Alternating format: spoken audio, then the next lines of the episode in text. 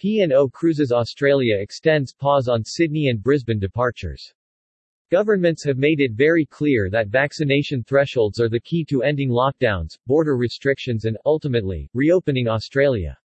And part of returning to normal society is ensuring that the more than 1 million Australians who choose a cruise holiday each year have the opportunity to do so again. The voluntary pause will apply to cruises scheduled to depart from Brisbane and Sydney. P&O Cruises Australia also confirmed that it was cancelling its Melbourne summer season, which was no longer feasible to deliver. P&O Cruises looks forward to the day when it can welcome its cruise guests back on board. P&O Cruises Australia today extended its pause in operations for cruises departing from Sydney and Brisbane by a further month until mid-January next year to give guests greater confidence in planning their Christmas and New Year holidays because of the uncertainty around the return of cruising. The voluntary pause will apply to cruises scheduled to depart from the 18th of December 2021 through to the 14th of January 2022 for Brisbane and the 18th of January 2022 for Sydney.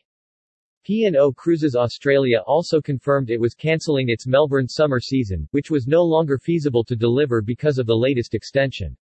We recognize this is disappointing for our guests who were looking forward to cruising with friends and family over Christmas and New Year, however, we wanted to make this announcement as early as possible to ensure they could plan with certainty for the holiday period, P&O Cruises Australia President Sture Myrmell said.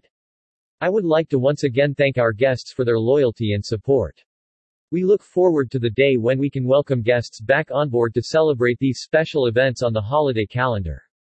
P&O Cruises Australia recently announced its intention to resume domestic operations with cruises for fully vaccinated guests and crew.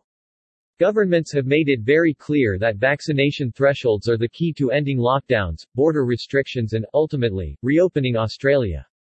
And part of returning to normal society is ensuring that the more than 1 million Australians who choose a cruise holiday each year have the opportunity to do so again, Mr. Myrmell said. Unfortunately, we are not yet clear on the requirements from governments and public health authorities for a phased return of domestic cruising but we remain hopeful these conversations will gather pace now there is real momentum around society reopening. Guests whose bookings have been affected will be notified of the pause and options available either directly or via their appointed travel agent.